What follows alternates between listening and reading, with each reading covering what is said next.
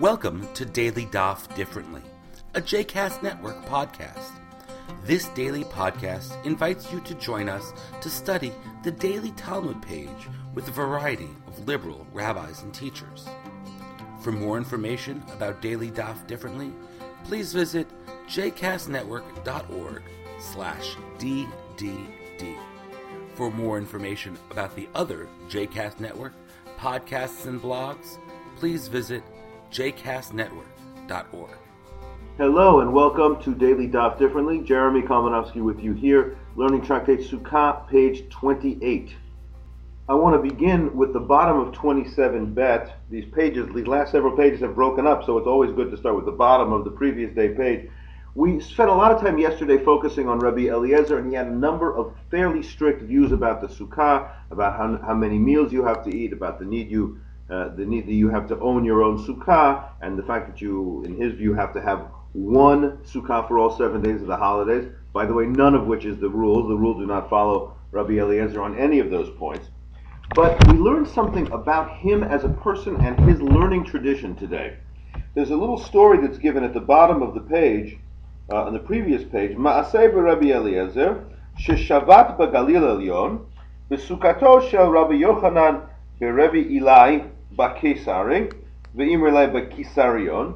Rabbi Eliezer spent a Shabbat in the Upper Galilee in the home of Rabbi Yochanan, son of Rabbi Eli, in a town called Kisari.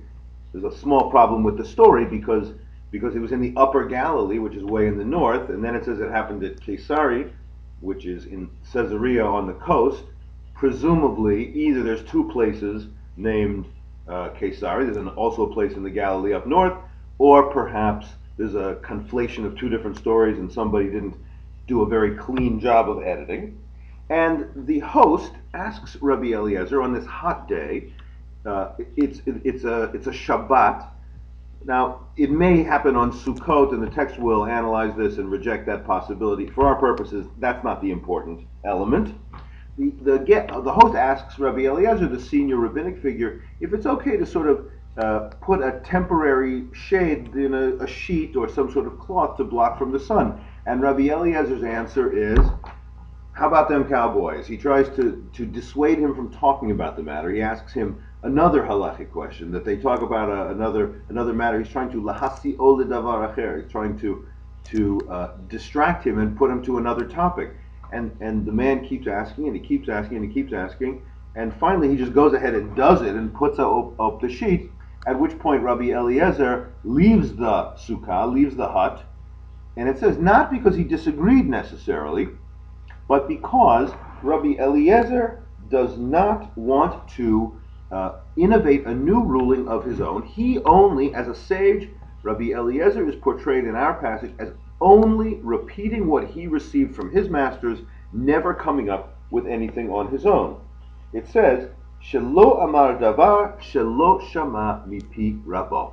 He never said anything except what he had heard from his own masters. And over on the top of the next page, the Aleph Daf of, of Kafchet 28, it'll say that specifically that he was asked 30 questions, 12 of which he could answer because he had a, an authentic traditional report, and 18 of which he couldn't answer because he simply hadn't heard, or vice versa. Maybe it was 18 he could and 12 that he couldn't. The Gemara is is uncertain about those things.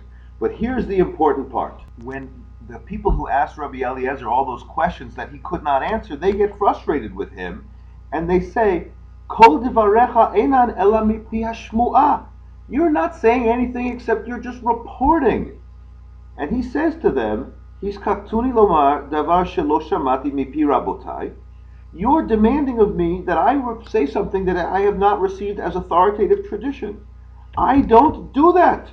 Miyamai lo kidmani adam bevet midrash. Nobody ever was. Nobody ever came to the study house before me. Velo yashanti bevet midrash. I never snoozed in the study house. Lo shenat keva velo shenat arai.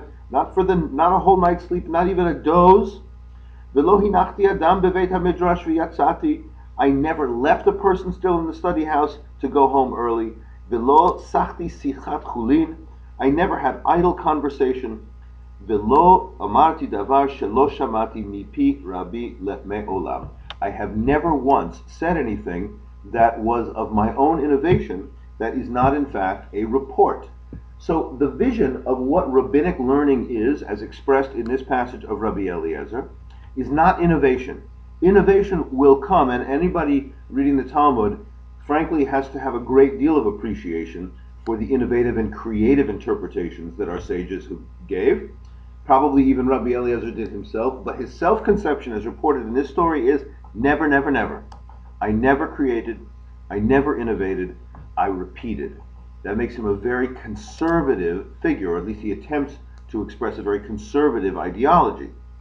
This prompts us to a discussion of Rabbi Eliezer's uh, intellectual lineage and his own teachers, who are specifically Rabban Yochanan ben Zakkai, and he is said to have some of these same characteristics.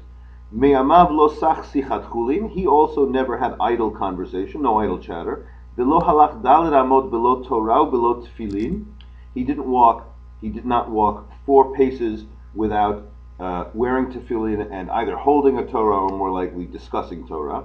Below kitmu adam beveit midrash, nobody ever beat him to the study house in the morning, and he never dozed in the study in the study house.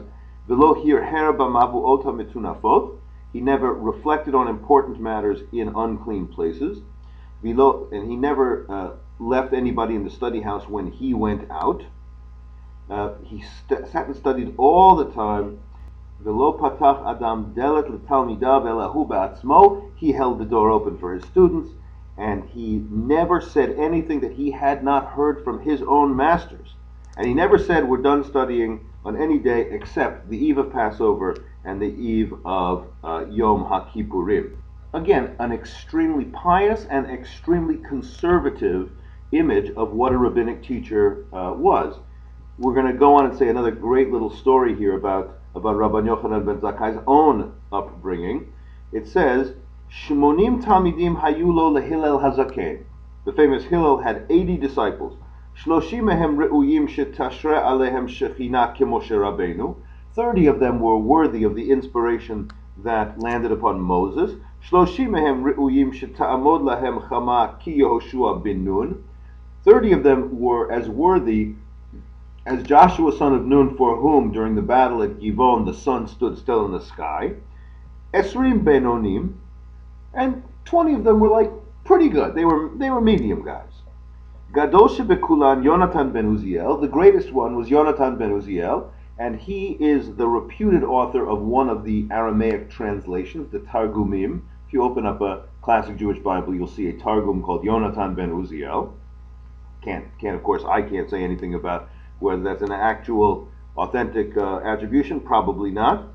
The Katan Shebekulam Yochanan ben Zakkai. And Rabban Yochanan ben Zakkai was the least of the disciples.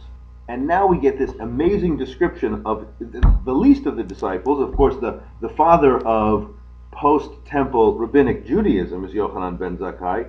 But we get this amazing uh, description of his qualities it says that he did not, lo he did not fail to study Mikra, Bible, Mishnah, authoritative rabbinic interpretation, Gemara, uh, which does not mean the book, the Gemara, which does not exist in his time, but the explanations of the Mishnayot, Halachot, the traditional rules, Agadot, the uh, the lore, Dikduke Torah, Dikduke Sofrim, all the jots and tittles of, of scribes, Kalim v'chamorim, the drashot of Kal v'chomer. If, if X is forbidden, how much more so should should Y be forbidden? Uh, Gezerot Shavot, the analogies between two words, Tikufot, the ast- astrology, Gematriot, the, numer- numerology, Sichat Malachi Asharit, Vesichat Shedim, the speech of angels and the speech of demons, Vesichat Dekalim, and the speech of the palm trees. Uh, Rashi says, I don't know what any of that means. Rashi's comment is, I, I couldn't even tell you what that stuff is. Uh, Mishalot Kovsim, Mishalot Shualim, the, the parables of, of uh, launderers and the parables of foxes, Davar Gadol v'Davar Katan, big things and small things, Davar Gadol Ma'aseh Merkava, the mystical speculation, Davar Katan Havayot Abaye v'Rava. And the small things are the back and forth kind of Talmud that we are accustomed to study. Uh, this is an amazing drash, an amazing statement in contrast to the previous, we said that these fellows never said anything except what they heard. Well, I suppose you could regard this also as very conservative, an abundant, abundant amount of material that they had received from their teachers. But the richness of this is not simply, it seems to me as a modern reader, not simply the stuff of Jewish tradition, but a whole other realm of Jewish creativity, of, of, uh, of unimagined possibilities still developed by the sages and their students ad hayom down to this very day. Thanks for learning this page with me, and I look forward to learning with you again tomorrow. I hope you've enjoyed today's episode of Daily Daf Differently, and that you'll join us again tomorrow for a new page. The music at the open and close of this episode is Ufros from the Epichorus album One Bead, available on Bandcamp, iTunes, and Spotify.